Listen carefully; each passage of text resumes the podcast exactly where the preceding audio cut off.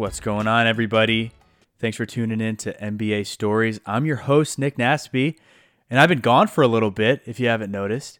I've been uh, just taking a couple weeks off just because, I don't know, I really didn't fucking feel like it last week, if I'm being completely honest. Editing takes a little bit of time. So I would, but I'm happy to be back.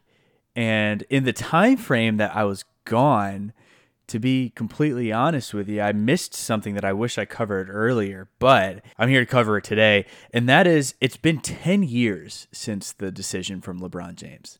10 years since everybody sat down and watched this man orchestrate an entire hour long broadcast to tell everybody where the fuck he was going to play next year.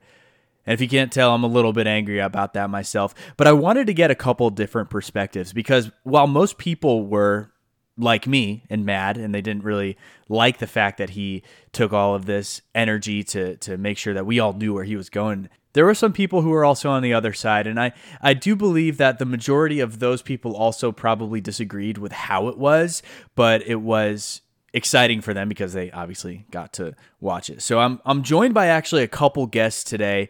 The first is a frequent flyer on the NBA Stories pod, Logan Semigram. He's back and better than ever. Logan, how you doing? Yo, what's going on, man? Definitely excited to talk about LeBron James today, especially as a Knick fan. Definitely hurt. Honestly, that was one of the first times that I realized that the Knicks organization was definitely questionable, and it fucking pissed me off. And I'm fucking excited to talk that's about the, it with y'all that's today. the first time. Like Isiah Thomas, that shit didn't faze you at all when they had. Bro, all right, listen, Zach listen, listen. If we're talking ten years ago, listen, I, I was 12 years old. I was 12 years old. I didn't really care much about the front office of a team when I was five, 10 years, five to 10 years old. I didn't, I, I didn't really give a fuck. That decision, though, when they told me that the meeting was terrible, that was the first time I realized, wow, this organization fucking sucks. Yeah, the decision really showed just the lack of effort. He didn't even give the Knicks a second. Uh, what's it called meeting afterwards, and we'll, we'll explain what we're talking about when we're talking about that that meeting with the Knicks. But like I said, I like to get different perspectives on this particular thing. This is a huge historic event in NBA history, right? So there's a whole lot of different vantage points about it, and one of these vantage points is from South Florida, which is actually where I live now. So I get a lot of people, and I know a lot of people who are really stoked by this.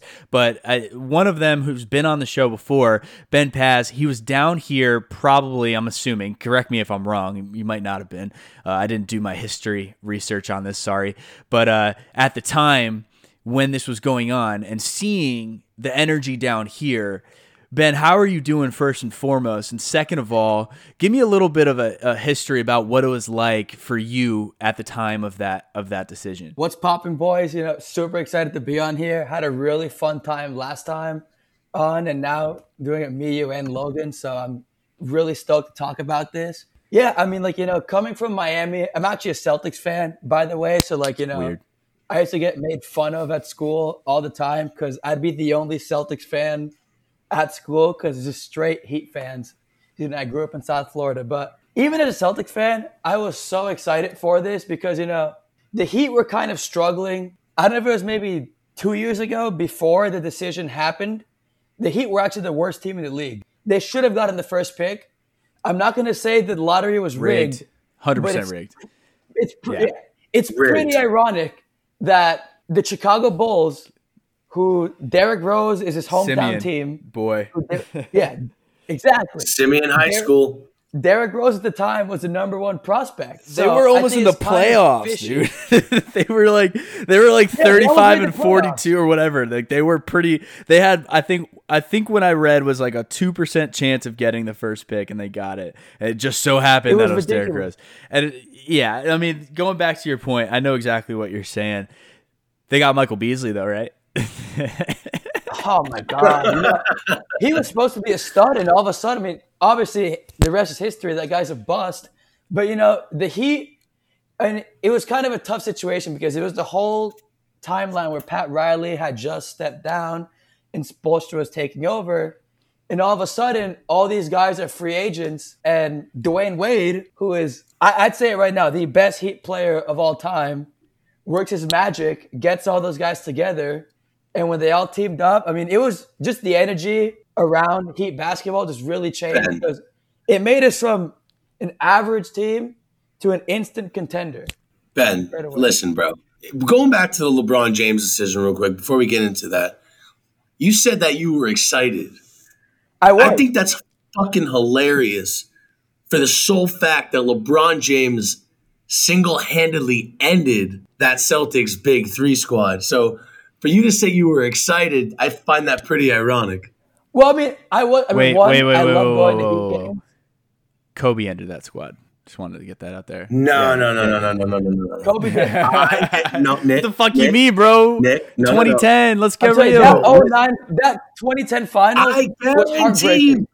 Bro, that was LeBron the only sporting event I cried after a game. like we had the Le- lead in the fourth. LeBron. Le- uh, first of all, Kobe Bryant, rest in peace, his soul is a fucking killer. He'll never lose a game. Second, greatest of all, player of all time. second of all, That's cap. if you're going to tell me that if LeBron James didn't win Game Six and Game Seven, that the Celtics were inevitably were inevitably going to go on and win a title, you're fucking crazy. I don't think they would have beaten the Thunder. Hundred percent, they would have beaten the Thunder. I don't think so. I think They took the Heat to seven games, they did, but and the Heat beat series, the Thunder in five. what The happened? Heat beat the Thunder in five. But here's the thing: watching that series against the Celtics, I feel like what happened is not that the Heat were just better, but they were just younger. The legs are fresher, and honestly, towards the end of that series, Game Six and Game Sevens, the older stars like Allen, KG, I mean, Pierce was, but you know, Shaq. Rajon Rondo really carried that team. Those older stars, they seemed like they were finally starting to run out of gas. And like, because those games, if you remember, they were really, really close, except for game six. Game six was just LeBron was just LeBron. Like, that was probably one, I think, one of his greatest performances ever. But game seven Ever. was really close, and the Heat just, once the fourth quarter hit, they just bam. You know, you could just see that Yeah. younger legs played a huge factor in that. Okay, so so let's go. Let's rewind a little bit, okay? Because we're we're we're already on like the heat shit with LeBron when he's already the villain. Where we're all from our perspective, Paz. You know, Logan and I are looking at this guy, and you probably do too as a Celtics fan. But you're surrounded and saturated fr- by Heat people in your circle, right? From my perspective as a kid in New York, everybody I know fucking hates LeBron James at this point. And why is it, right? Growing up, I was nine years old when LeBron got drafted. Right, you guys were even younger. You don't know a you don't know an NBA without LeBron James. I I barely know an NBA without LeBron James. This story couldn't have been written any better. I wrote an article for from the stadium about this exactly just to just to ramp up for this particular episode. LeBron James gets drafted by his hometown team. They suck. They don't suck anymore. They put pieces around LeBron. He's this hometown kid who's carrying a bunch of fucking pieces on his back year in and year out, where it looks like they might get it done, and they lose to the Wizards, or they always beat the Wizards, but they they keep losing at some point. They go to the finals, get they get swept by the Spurs. All of this stuff is happening, but the the basketball purists like myself have one thing in my mind, and I'm thinking nobody who is the face of a league leaves their team. Jordan didn't do it. Kobe's not doing it. Nobody who is the face of a, of, of a league is going to leave their team and go somewhere else. You didn't see it with Magic and Bird. You didn't see it with any of those guys. So there's no general way that LeBron James is going to pack up and leave. But at the end of the 2010 playoffs in the Eastern semis, when they lose to, yet again, they lose to the Celtics in that big three, we see LeBron walk off the court. It's that long walk. I don't know if you if you guys were watching that game, but it's that long walk.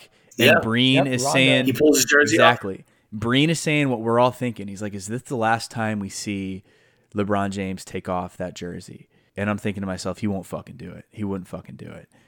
But then after the playoffs are over, you know, I think that was the Lakers year. Yeah, Lakers won the finals that year. The it's just a frenzy. All of a sudden, it's crazy. Everybody's talking about this. The the LeBron James sweepstakes go on. And we learn two things during that time. We learn number 1, he wants to play with D-Wade. They've been friends forever. When they play on the road against each other, they stay on the other person's in their guest room. You know, they, they stay at the other person's home. They're that close when it comes to it. So they want to play together. And number two, we know that there's four legitimate contenders. You can also throw in the Nets and the Clippers. Like those were two people who he actually fielded a meeting with. But when I'm talking the four contenders, there's four players that I see as major players in this. Number one is we're looking at the New York Knicks. And I'm going to talk about the Knicks first because fuck James Dolan. Fuck that guy. He needs to be assassinated. I won't say it again because I think that's I don't think I, that's legal to say it too much, but fuck that guy. Yeah, you could tune in on this one. But what I want to what I want to premise before you tune in, Logan, is exactly what we were talking about before. The Knicks did a pitch that was like Sopranos themed and it was just like oh new york it's so it's so illustrious. Look you're gonna be like the mob guys and the sopranos blah blah blah. Are you serious? And yeah bro that's what they thought was gonna work for this guy. And he didn't even give him a second fucking meeting. He absolutely derailed that entire thing and fucked it entirely up in a city at that point that he actually might have considered going to. They had the cap space, they had the personnel, they had the the the area, they had the fan base, they had the money. They got him And they had him the, the uh, yeah, they had Amar'e. Eventually they got Carmelo too, but they, they wouldn't have obviously if they if they got LeBron, but I genuinely thought there was a chance. And after I heard that shit, I was like, "Oh, there's no fucking chance." I wouldn't go back there. That's fucking weird. Logan, when you heard that shit, what did you think? I'm to be quite honest with you. Fuck James Dolan, first of all. I just have to get that out of the way. This decision was, to me, so fucking big for the Knicks. We had one shot. We have not had uh, an all star, forget a LeBron James caliber player. At that point, we hadn't had a really, really good player since, you know, Patrick Ewing left the team. And to know that LeBron James c- could have been on the Knicks, I was fucking all for it. And to hear that it was a shitty meeting validated to me how fucking terrible the Knicks front office was. And on top of that, you know, being, you know, 12, 13 years old, I was so pissed off because that's when like the Knicks Knicks basketball was like super fucking important to me when I was younger. I love that shit to know that the Knicks were just going to suck even longer, it was even worse. L- looking at it now, Nick, I'm going to be quite honest with you. I wouldn't have been as mad if I knew what the standard moves were for free agents now, knowing what KD did and knowing that super teams are even get me started. nothing out of the ordinary now. If you were to ask me if I would, if I knew that now, would I have been as mad? No, absolutely not. But the fact that I know that the Knicks front office are solely responsible for this, fuck them and fuck James Dolan. I wanted to ask you guys this because I was thinking about it just now. So this decision was in 08, but no, 08, 2010, my right. bad. 08 was the Beijing Olympics where LeBron played, D Wade played, Bosh played. Do you think that played a factor? Like, you know, maybe this is something they've been talking about for years They've been. They I, what I personally think is that they had a connection from a few different things. Number one is that they're in the same draft class. That has a lot to do with it, I think. When you get drafted at the same time, you're rookies at the same time, you're on the rookie sophomore game at the same time, you're on the rookie team together, then you're on the sophomore team together, and then after that, you're on all star teams together. You're all in the East, so you're you're connecting that way. And then on top of that, when it really comes down to, and this is something that we see today, all of these guys are friends before they come to the NBA now. AAU basketball is really where it is. That's where you make your name. That's where you see Zion actually made his name because he was playing against small white children when he was playing in, in his actual I high school. Hate AAU. You know? AAU is a joke. You know, but, AAU is an absolute joke. It's it is. It is unless it is unless you're a five star. Then it's everything. If you're a five star, that's what it is. For uh, for all of us regulars, like AAU is a fucking it's a travesty. I hated it. But when it comes to travel leagues for big name players, they need that because they need to get their name out there. They need to get to play against other big names. They need they need a less regulated scheduling where they can play against another team with this guy on it so these two guys can play and it's not a huge deal but all these scouts are coming blah blah blah. All that stuff is necessary. Back then it wasn't even that big. It wasn't as big as it is now. But I think what it really came down to is yes, you're exactly right. Beijing in 08, they played together. That's a, that's a very limited amount of exposure to, to one another, but they already had exposure when it came to they're in the East together. They're playing against each other like four times a season, and on the, on top of that, they're also in the same draft class. They're playing on All Star teams together. So all of that allows for them to become friends. They're also big fucking names. So they're going to NBA awards shows, they're going to the ESPYS, all this stuff they're doing, and they have the the the opportunity to run into to one another. Big names flock together, and that's been the case since this particular decision. I don't believe it was the same for the big three in, in Boston. I don't think those guys were tight like that. I think that they no, saw they the opportunity. They, they, saw the opportunity and they were like, "Hell yeah, let's do it."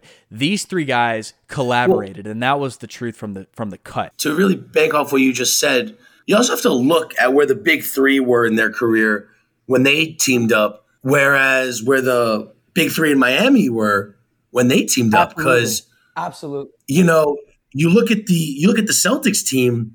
Garnett was hungry for a championship. He had spent all those years in Minnesota wasting his time.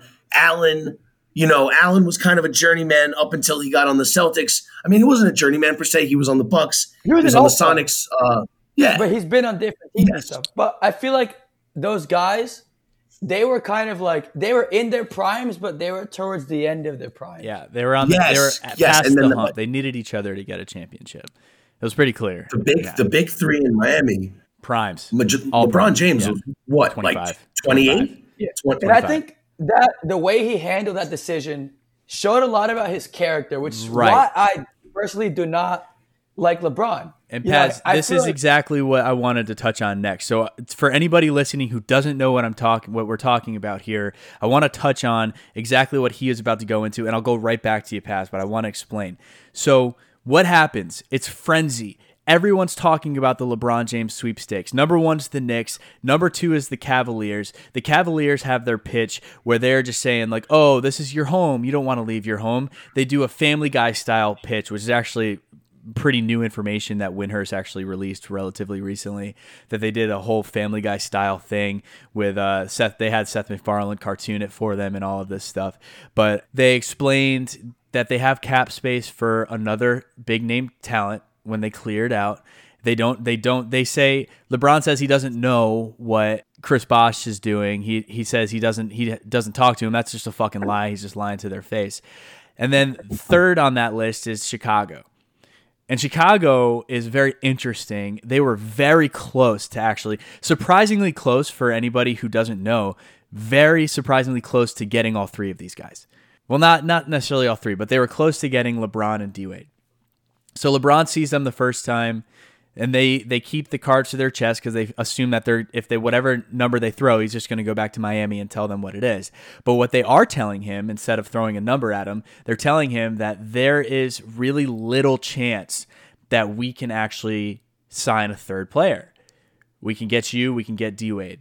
But if there's anybody else in this mix, which at, at the time it's just like hint hint, it's Chris Bosh, like we know, but we're not going to say it we don't know if we can get him because at this point now we're seeing the budding and the, the rising star of Derrick Rose. Before it happened. Yeah, we like we all knew yeah. that that's that they wanted to be together. We didn't yeah. want it. I, I didn't Listen, want it to happen, but we knew it was probably going to happen. You, you have to look at months it. before it happened. Right. Exactly. No, I, I totally agree. I think I think when you look at it after the fact of him going to the Heat, it makes a lot of sense, right? Now, my question is, and, and Ben or Nick, you can answer. I could make a really good argument that LeBron James' time in Miami with Erik Spoelstra was the only time in LeBron James's career where I think the coach was the leader of the team. And I'm not saying LeBron wasn't the leader. I'm saying that in a lot of cases, you know, LeBron's sort of like the Peyton Manning of the offense. You know, he doesn't he doesn't ask the coach for the play. He calls the play at the line and, and he does what he I'm going to stop you. I'm going to stop you right there because that I knew okay. that wasn't true the one time that D Wade checked himself into the game. That's all I'm going to say. Dwyane Wade checked himself into the game. Erik Spoelstra, great coach, did not have the kind of control Phenomenal that we think coach. that he had. He's a good coach. He he was okay. He, so he proved himself after. Right. He proved himself he after. Prove himself after. Right. Now, like during the time. After innovative during that time. Like the way he used LeBron is the way that they never used him in Cleveland. Nobody ever thought, hey, let's play small ball. Let's put this guy at the four space the floor out, get him matchups in the post on the elbow. To extend Bosh out Bosh to three point. Five. Yeah. Yeah, and using I mean Bosh defending those screens. See, Chris Bosh is the most everyone underappreciates how meaningful he was to those teams. Without him, they don't win. One. They don't win one without him. Yeah, they needed him every time. I, I, you know, it's so, it's so crazy. It's like, whenever I think of a LeBron, whenever I think of LeBron James's reputation in Miami, I literally only play these words in my head: rebound by Bosh, out to Allen, his three pointer, bang. still hurts me. Those words those words saved LeBron James's reputation. Not even in Miami, I think career. Because he lose that shot doesn't go in. They lose those finals. He, he goes he, he's 0 2 in finals in Miami. No, he'd be one and two. One and two because he, he beat the, the Thunder the year before. But he'd be two and seven overall today if everything else played out the same way. Exactly. Joke. Two and seven. Joke. Yeah. So could you agree? Could we agree that that was a really big saver in his reputation? Yeah, of course. I think I think that the two plays before that play happened, LeBron had two straight turnovers on the previous two possessions. And it, it really, I have to also bring up if we're if we're talking about LeBron James in the finals, go two years before that when they are going against the Mavericks, the first year of the Big Three, when everybody is really genuinely like a lot of animosity towards his team.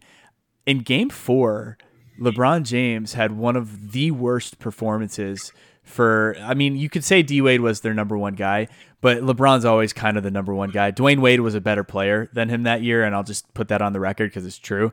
But he played so poorly in that in that game and overall in the finals that when I saw this, I was like, this guy's not as good as I thought he was. That's how that's how bad it was at that point. He's playing against Dirk Nowitzki and the Expendables. Like there's everybody on the team's 35 plus and they're ring grabbing. You got Shawn Marion at the but end. But they're it's crazy. Well, they that, brought it together. Mean, it was Rick Carlisle. That's who did it. It was Rick Carlisle. I don't. I, I was going to say. I don't mean to interrupt you, but that to this day, I look at the, I look at that finals matchup, and I say to myself, how the how the fuck did Dirk Nowitzki win this finals? It, it blows my freaking mind. There's me, a lot of that pieces. finals matchup is why LeBron will never be better than Jordan. Yeah, that's I can't put it. I can't get that out of my mind the way he and it was because Paz, what you're like you're saying exactly what I'm thinking, but it's not just the matchup, the fact that they lost. Like he played bad, he did not oh, play terrible. well at all. And he it, had JJ Barea on him. Yeah, it was JJ Barea. He had like Marion guarding him at some points. He was getting smoked by Peja. It was really like there was a lot of points at that in that series where it was like this is ugly. This is not good at all. And, and, and, so I, I think that that has a lot to do with his legacy as we go forward. But even even at this point, so just to bring it all the way back, because I still want to focus on the decision itself, right? The last the last member of this of this foursome that was that was in contention to actually win LeBron was the Miami Heat. Obviously, we know that, and so that he flies to Miami.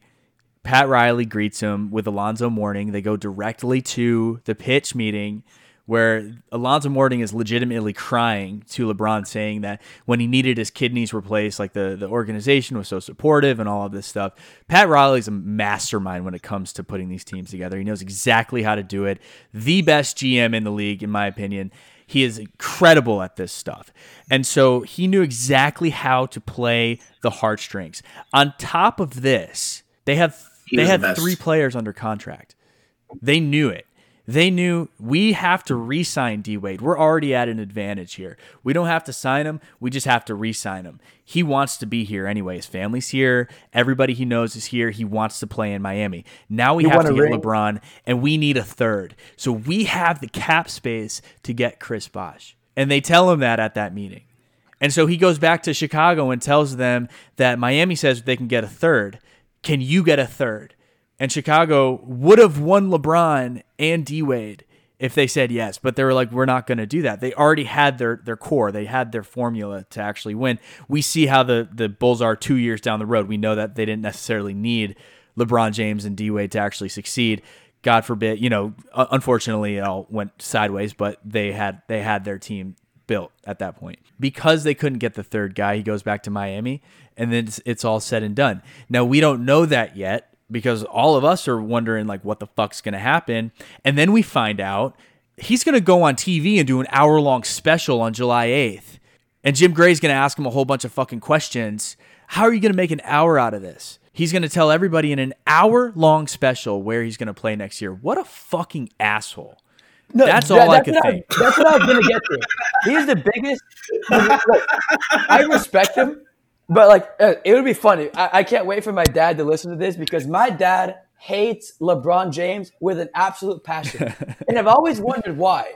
And the older I get, the more I realize this guy's just the biggest fucking narcissist on the planet. At least like, he was. He's gotten better, but like at least he was at that point. Did, did you hear the video? LeBron is right. not a narcissist. Did listen, you hear listen, the listen, video? It was an interview with him after they came back and beat the war the Warriors in the 2016 finals. It was like a sit down type thing, and he literally said that one right there made me the greatest player of all time. Oh, and they kind of made a video on YouTube of them asking him that question and them asking Michael Jordan that question. And Very like Michael answers. Jordan would say, like, I find it cringy because you know I never got to play against guys like Kareem and okay. Will, and it's like it, to me that just shows about LeBron's but character. I think I think that LeBron, you know, yes, I agree with you. He shouldn't have said that, but I also think that the 2015 finals, or was it yeah. 2016? 2016, the 2016 finals, LeBron James's series performance, incredible, was without a doubt the greatest playoff series performance of all time. And you can't and, and you can't argue with that. I'm I'm sorry. You, you can't. You're down 3-1 to pot. You're down 3-1 to arguably a team that was supposed to be better than Michael Jordan's 95 Bulls team. They had more wins than them.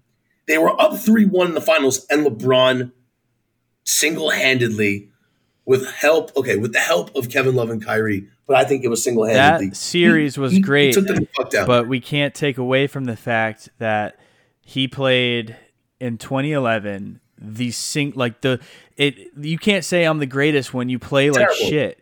You just Terrible. can't. There's no excuses right. in no. the NBA. I say this every single time. There's no excuses in the NBA. If you play poorly, you get your you get your legacy knocked down a rung. It's just how it goes.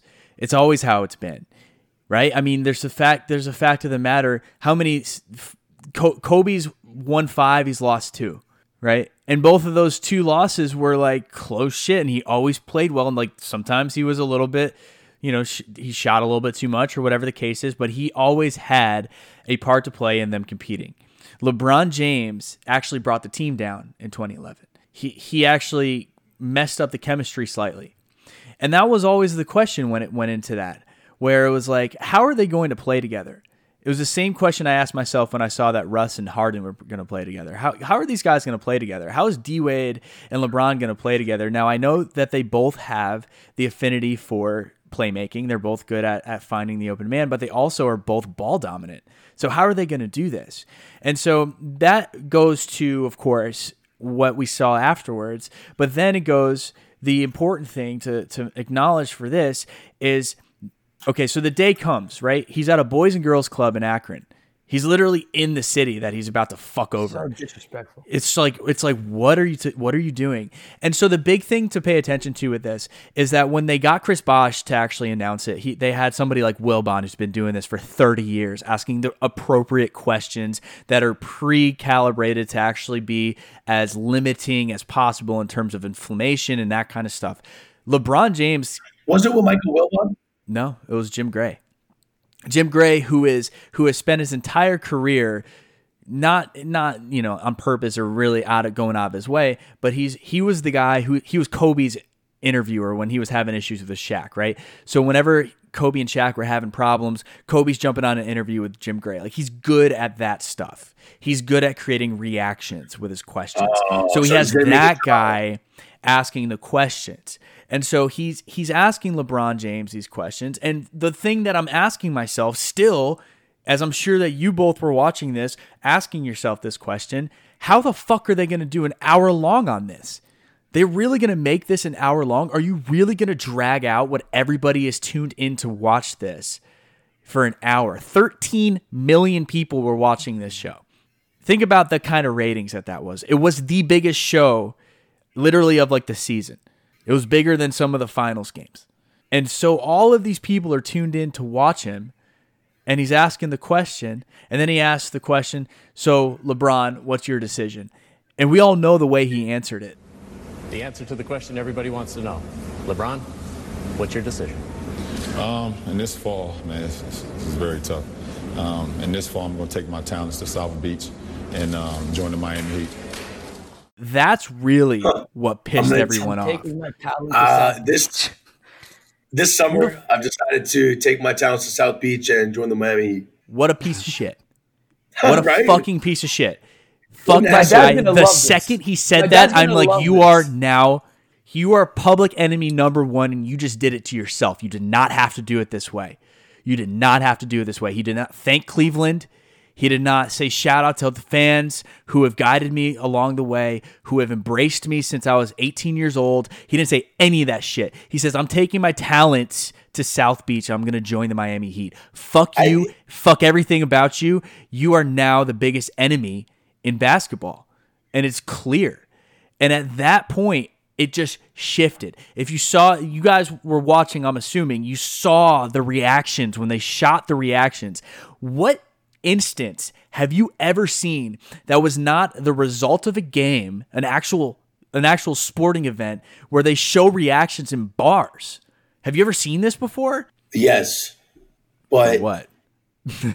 oh yeah. Is there context? Yeah. Or are you just gonna say oh, yeah? yeah, yeah uh, no, um, uh, when fucking uh, when fucking Kevin Durant joined oh the my God. Warriors. But even I that, feel- like Durant, he just wrote a letter in the Players Tribune, social media. I feel like it's the way LeBron. Like he didn't have to do all that. Like if he just simply was, wrote a letter, it was the, the players, way he yes, did it. If he simply wrote a letter in the Players Tribune or announced it on social media, and then not even that. You guys remember that big ass? Was, this rubbed me off the wrong way. Even a lot of people down here in Miami, when he went on on the stage at American Airlines Arena, and they had this whole hype event, and they came out and said, "Not one, that. not two, not three, not four. He said eight, didn't he? He said eight. He wasn't even there for eight years. He was there for four. like what? There's absolutely no chance. Yeah, and so when that when that happened, it just solidified this guy doesn't care. That's what everyone's thinking. He doesn't give a shit. He doesn't he never cared about the fans. He was all all about LeBron. It's very clear now. He never cared about Cleveland. You know, I understand yes, they did not get the appropriate pieces around Absolutely you. You not. wanted a team, they didn't give you the team. I get that. I get that. But at the same time, we knew you were gone. Everyone knew you weren't going to stay. I knew he was gone. I didn't know where he was going. I assumed it was Miami at that point. I think most people did by the time of the actual decision. But the fucking way that you go about doing it, you couldn't have constructed a worse way to actually word what you said if you want to make enemies, that's what you say. Put it in a textbook. How to make enemies and get people to beat the shit out of you if they see you in the street. LeBron James edition. That's exactly what he fucking did. It was it was atrocious. And so no going into the 2010-2011 season, I've never seen more people rooting against a team that they have absolutely no stake in. I've never seen it. I mean, they everybody every single place that they went outside of Miami, the second booze. LeBron touches the, the ball, booze, immediate booze. It do was, you remember? Do you remember uh, LeBron's first game back in Cleveland? They had to take return. like extra safety precautions. They had to the they double up on everything. And, LaQueen. Yes, I was genuinely concerned for his safety. So was I. I was genuinely concerned that someone was going to hurt him they were gonna find where he was. Like I don't know how he mu- he must have still had a house there that was like secure. Oh, he definitely shit. had like. but I was thinking to myself and stuff. Like there's. That's what I'm saying. Like, how do you you you would? They know where you're at. They're probably parked outside. the fact that he came in and out, like that's the kind of hostility for anybody who hasn't who didn't know what it was like back then. That's the kind of hostility that we're talking about. Where I think they have to have security next to the court. They have a security for like every four feet on the court side because they're worried that someone's going to rush the court and try to hit them. Like that's the kind of stuff that we're looking at. And this is going on all season long because we all know this is this ushers in the era of the NBA where we it, that actually just ended now. Fuck COVID. That where we know exactly who's going to be in, in the finals. This is the first season since that year that we don't know who's going to be in the finals. We knew the Heat were going to the finals. We knew the East was trash comparatively, and they were. Well, I mean, they had the Celtics were kind of dying off, and you know there was still a couple teams that could have uh, that could have competed, but I mean, at the end of the day, it was the Heat. They were going to the finals. It's just who are who are they Yeah, going we to all play? knew that. You know, and so going to this Indiana finals, give 'em a going into run, this though. finals. Yeah. Indiana, but Indiana was building at that point. They they had a Danny Granger who was starting to get better, and then they had their their Roy Hibbert was starting to to come into his own for his literally like 18 game prime, and then and like Nick Coll or whatever Darren Collison. But PG. I don't know, man. It was that season stands out to me um, above any other season that I remember because of this, because of the, des- the the decision and the way that he decided to leave. His time in in Miami, like I only see him as a villain in that jersey. I don't think anybody can see him differently. I mean, how do you when you think about that day and think about that season, Logan? What do you think about? You know, excuse, excuse me, we're referring to the 2000 and uh, 10 11. to 10 11. So that's LeBron's first season. Uh, you know, I thought it was pretty spectacular, but as a Knicks fan, I thought like that season was fucking awesome. If I'm being honest with you, like the Knicks Is that the year we got, the Heat. That's the yes, year we got Carmelo that, too, right? Mid-season. No, no, no, no, no, no, no, no. We had Carmelo. Uh, I think a year before that. This is the season when we got Jason Kidd. Um, no, wait, that, was no ne- that, was, that was the next year. Yeah, we got Carmelo this year. year. I remember because I was a junior in high school. Yeah, yeah you're right. Excuse, you know, it's I, I was like 11 at that season. So, but yeah, that season was definitely interesting. Um, I knew that LeBron James was going to go to the finals. I thought he was going to win the finals. Again, as a Knicks fan, like I was so hyped up that we got Carmelo Anthony. So it was it was kind of nice. And to think, Nick, as a Knicks fan, like it's crazy to think that say we didn't trade for Carmelo Anthony, still to this day, our best player, like the last time we had like a franchise player would have been fucking Patrick Ewing. And I, find that insane. Amar'e was fucking killing it before Carmelo got there. He was averaging like 27 a game. Yeah, Mario. was a He beast. like don't sleep on Amar'e. Let's Amar'e get some respect beast. on that man's name. He was a Oh, dude, no, animal Amar'e, at Amar'e was great. Amar'e was great until he punched the fire extinguisher glass, and then it ended. that was- it, it that was a ended. problem. Linsanity. for But that was the season. The Heat swept us in the first round of the playoffs, right, Nick? I don't remember. Well, we lost four one or something like that. All Well, I know is that the Knicks have sucked every year in the playoffs except 2013, where they were the two seed and they still fucking lost to the Pacers. That was the only year that they've had a shot and they still fucking blew it. I don't know, but Paz, from your standpoint, being down here in South Florida, when this happened, what was the general excitement, or what was the what what was what was it like down here to when after this decision was made? Well, you know, a lot of people were extremely, extremely excited because not even just for Miami, just for like, this was really the first time in basketball where we've seen three stars in their primes come together. Like, this is what started the super team movement in the league. So I feel like a lot of people in the NBA, yes, they were mad, but it's also like, holy shit, I. It was like it, I'm not gonna say it was a circus act because it wasn't, but it was just that kind of like lure. Like everyone wants to see these guys play. Everyone's wondering how it's gonna work. So I mean, just take that, but multiply it by ten down here because everyone's like, oh shit, yo, we got LeBron, we got mean, bro, people forget Bosh before he went to Miami was a 25 and 12 guy. Like this guy was one of the 10 best players in the league, I'd say. But maybe not, I'll say at least 20. But, you know, everyone here, like the general consensus was we are going to win the championship and we are going to win multiple. That's how everybody felt down here. at that point, it was clear that Miami was about to win some some championships, but it was also clear that no one was going to be happy about it. Oh no! When LeBron announced that decision, just even what he said after that whole like when he announced that when he said his infamous line, but they asked him why, and he said, you know, it gives me the chance to win multiple championships that I didn't have. You know, he just pissed a lot of people off. Like it was literally like if you didn't live in Miami, you were rooting against him. It was like, why are you so mad at Cleveland? They like they they made mistakes, but it's like Jesus Christ, man. Like, what did they do to you? Did Dan Gilbert like kick you in the nuts or something? It was was it really just because Delonte West fucked your mom? Like, is that really the issue here? Like, God, Wow. man, it doesn't have to be that serious. I'm just saying it happened. Oh my god. Happy Father's Day Listen. you, LeBron James. Listen, West, we don't have to go further into Delonte. He's already having a pretty bad time as it is. But uh, Is that true? Is, is, Bro, just is that imagine true? sitting in the lot, bro, bro. Like even I don't think so. even if it was real, like hold, just imagine like you're playing your high school sport, and one of your teammates fucks your mom. Like, bro, even like bro, in, your, in, in Logan in Kappa Sig, bro. If one of your brothers fucked your mom, just imagine like that's how LeBron's feeling. Like Dude, dead ass. If that ever happened, I don't know. I don't like. It's hard to come all- back from. I'd leave the group chat. First hard of to all, come it's back not going to be.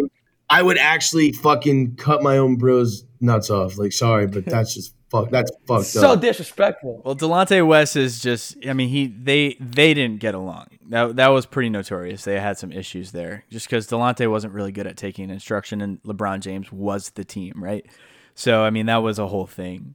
But at the end of the day, the way that there was so much animosity behind this decision, like it just seemed like somebody like pissed him off directly before this happened, and now he's taking it out on Dan Gilbert or something. Because Gilbert writes this weird open letter to to the fans afterwards, where he's like, "I guarantee we're gonna win a championship before LeBron James." Like, no, you're not, bro. Like, you guys are gonna suck a lot next year, and he might win next year. So, like, you're not gonna win one before him. Sorry. Like, they get Kyrie the next season, but at the end of the day, it just wasn't enough. I just I believe today that if it wasn't if if he didn't do it this way, if he went on an interview with Michael Wilbon on an ESPN like interview with two panels instead of this whole shit where he's saying, you know, I want to thank Cleveland, I want to thank the fans, I want to thank my teammates and my coach and everybody who helped me get to where I am today. I am for my career and for, for the advancement of my career, whatever the case is, I'm going to go and play for the Miami Heat next season. That that's way Wouldn't have better. been as bad. like I Way better. People still would have like been pissed just off, that just but I feel like of it course, have been, they would have been mad, but it was like not like that. Yeah. his jersey was getting burned before the before the cameras turned off. Like they were It's they insane. were plotting. They had to get him out of that city. They had to usher him out of the city because he was still in fucking Akron like an idiot. It didn't make any sense. You know, it's like look at me flex on this boys and girls club because like look how much money I put into it. And now I'm going to leave and not come back for four seasons and I'm going to win a bunch of championships without you guys while you're getting number 1 picks cuz you suck. Like bye. Hope hope it was good. What a dick. Any final takes on on this decision? Anything that you that is still resonating for you, Logan or Ben? I really, really think that this event kind of dominoed the Knicks' luck. And I think it kind of put a bad taste in everyone's mouth for the New York Knicks. And that's how I feel about it. So fuck you, James Dolan. Yeah, Dolan needs to get assassinated. Ben, any any final takes on this? I, I mean, about the aftermath decision, I feel like LeBron's time in Miami, he even said it himself, though. He says it was kind of like his college because we all know he didn't go to college. Like, he just advanced his game so much in Miami. And then when he went back to Cleveland, it was like a whole different player than the kid that was there. Well, he also had the taste of the championship, And he had the experience. where he knew he knew what it felt like, and he knew he knew what it He took learned- to get he to learned that how next to win. level. Right, and I agree. And he had a better team when he came back as well. Exactly. Because now you had Kyrie and you got Kevin Love eventually, and and, and all Well, he that. did the same shit as he did in Miami when he left again. But people weren't really mad when he left Miami, though. Well, you got you, yeah. You can't be mad. He just got you two championships. Yeah, and like you know, he was going off, home. Like you know, people were kind of happy for him. y'all shouldn't have had him to begin with. Exactly. exactly. I don't know. You know, at that point, and think about this. Just my my last take on this. This was ten years ago, right? This was ten years ago. Think about how big it was ten years ago. LeBron is still the biggest name in sports to this day. Ten years later, Easy. You Easy, know? easy, easy. and probably not any bigger than he was back then. He just still is at that level where everyone knows his name. You know, so that that just shows the the media dominance of LeBron James. I think ESPN just really loves him, but at the end of the Jerk day, fucking dick it's been And Bronny Yeah, too. they oh my god, don't even so started on Bronny. that poor kid. He's screwed. He's already screwed. He, he he'll never be able to have a regular childhood. But at the end of the day, going back to this, LeBron James, media mogul, biggest name in the NBA, villain for four years, came back, everybody was over it, won a championship in Cleveland, everybody really got over it then. And then when he went to, to LA, imagine if he didn't win that that one three in 2016. If he didn't win that and he left for LA, it would have been the same shit all Oh, over yeah. again. People would have been fucking livid in Cleveland if he didn't get him that championship. He comes back, says, Cleveland, this is for you, and then it's all over. But you know, this what this it, it brought to my mind big thing that I thought about with this is I've I don't know any other time where there's been a, a genuine villain like this. But I think for everybody in sports, in whatever sport that you that you love, there's always a villain. There's always a guy that you want to root against and somebody who you think is just a piece of piece of absolute shit and that you want to see fail. So we all picked one that we consider to be the biggest ones for us and we're going to go through that. So, Ben, when you think of villain, the biggest villain that you can think of, someone who you just genuinely like to see fail, who is the first person that comes to mind and why? Kevin Durant. No, no doubt about it. You know, just the he is the softest I like that one. fucking I like that player lot. in the history of the like. You know, at a young age, for me, I've always been taught compete, compete, compete. Just keep fucking pounding on that rock until you win. Kevin Durant, I don't know who the fuck taught him, but he basically said, "Oh no, I can't break the rock. Let me go join the fucking winning team." That's exactly what he did. It was his mom, the real MVP. She taught him. Jesus. I mean, shit. I mean, she looks like a tough lady too, so I don't know where she went wrong. But, you know, those championships don't even count, man. I feel like his decision, even though he went about it the right way, you know, his decision itself made him more of a villain, and not even just him, his team. You know, everybody loved the Warriors before then. It's like you couldn't not like Steph Curry. You couldn't not like Thompson. I mean, Draymond Green kind of gave everyone like Dennis Rodman, Bill Laimbeer type vibes with like, you know, just the way he went about his game and everything. You know, the guy that does the dirty work and stuff. All of a sudden they get KD and now everybody hates the Warriors and everybody wants to see them lose just because of one guy. And that's what being the second best player in the league, having to join a team that just broke the regular season record for most wins to win a championship, like fuck you. That shit doesn't even count. It's like if LeBron and D Wade went to the Celtics Yeah.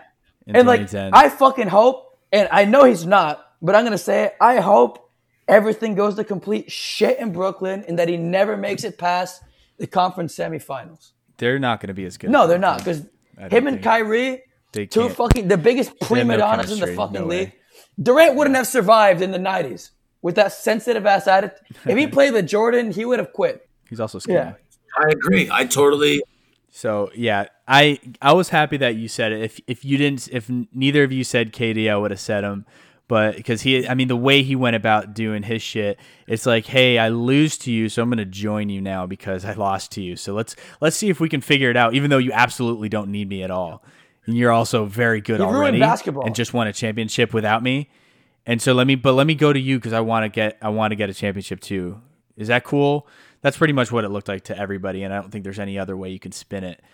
Logan, when you think about villains, and I know we're we're both Knicks fans, so I think both of our guys are going to be Knicks rivals. So you pick one, I'll pick one. Who's who is your villain when you think about it? Well, I don't want to say Reggie Miller because I feel like you're going to say Reggie Miller. Oh no, I got someone else. If you got, Reggie if you Miller. say, yeah, fuck Reggie Miller. If you want to talk about Reggie, I'll talk about the other ones. Cool. All right, I'll talk about Reggie Miller. Uh, Reggie Miller is the notorious Knick Killer. Um, honestly, I love that the Last Dance gave the Pacers like a whole episode worth of stuff because it made me even realize more how much of a killer Reggie Miller was. Listen, I'm not going to deny the fact that Reggie Miller was by far the clutchest player or one of the clutchest players. He wasn't the clutchest player. Michael Jordan was the clutchest player ever, but in the 90s when it you needed a shot to go in with 0.5 seconds left. We can all agree you gave the ball to Reggie Miller. But as a Knick fan, he he just came at our throats every year. The second that we thought we were going to win a playoff series, not Reggie was there. The thing with Reggie Miller and the Pacers were you you didn't win until the clock hit zero, no matter how much you were down by. You know, Reggie Miller notoriously made what? What was it? Eight points in like five seconds or? Six seconds. Yeah. Oh, something unbelievable like that, and it, it, it it's those, it's those, it's Push those little things. He loved to push All right, off, well- piece of shit. I fucking right, hate that guy. all right. Okay, Stupid then goofy all right, ears well, and his shot like a girl. You know his what? sister was better than him Michael in. Jordan. Yes. If anyone who doesn't know, uh, Cheryl Miller. was it Lisa Cheryl Miller? Miller. or- Cheryl, Cheryl, Cheryl Miller. Cheryl Miller. Cheryl. Miller is the greatest women's basketball W- player of all time. She is without question the greatest of all time. Yeah. if they had a WNBA, she would be the all-time leading scorer, the all-time leading rebounder. She was well, the best women's basketball player of all time. So I feel like Reggie having that chip on his shoulder really made him play extra hard. And I really, really think that that was brought out in his game. And when he gave uh, Spike Lee the choke sign, I think that that embodies who Reggie. Miller was. If you were to look at Reggie Miller in a one five second video, the video of him staring at Spike Lee and giving him the choke sign and holding his junk was by far the most iconic picture that Reggie Miller's ever had. So my most hated villain is Reggie Miller. I like that. I have a different one actually from Reggie. I fucking hate Reggie Miller. His stupid wristbands, his fucking Yeah, right. Mr. Potato ass- Head looking at big ass ears. Ugh, he's a, he's got such a punchable face. He does. It's just so punchable. I, like he he doesn't look like he would hit you back. I feel like he would just take it and be like, "Why, bro? Why'd you do that?" You know, he's one of those guys. He tries to like de- he tries to like de-escalate when he gets punched. he's like, "Whoa, whoa, whoa! We don't need to be, we don't need to go there." Like he's one of those.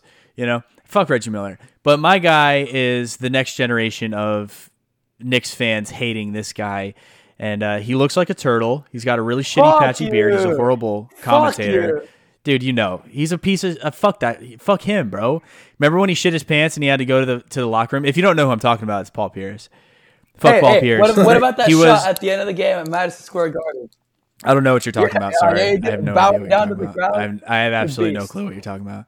No, man, I don't know. I think that might have been in, in a dream of yours or something. It's cool though. If you want to, if you want to bring visual proof to to to fruition, that that's cool. But as it stands right now, I don't think that he's ever done anything like that ever in his entire career. I never understood how he could dunk. He looks he looked like he was fat like his entire career. He looked like he was a fat person. And so every time every time he would get off the ground, it's like, how did you just do that? Is it is it just because you're six seven? I hated him mainly because he was good, just like how Logan hated Reggie because he was good. Paul Pierce Yeah. was everything I hated about about sports. He was a whiner.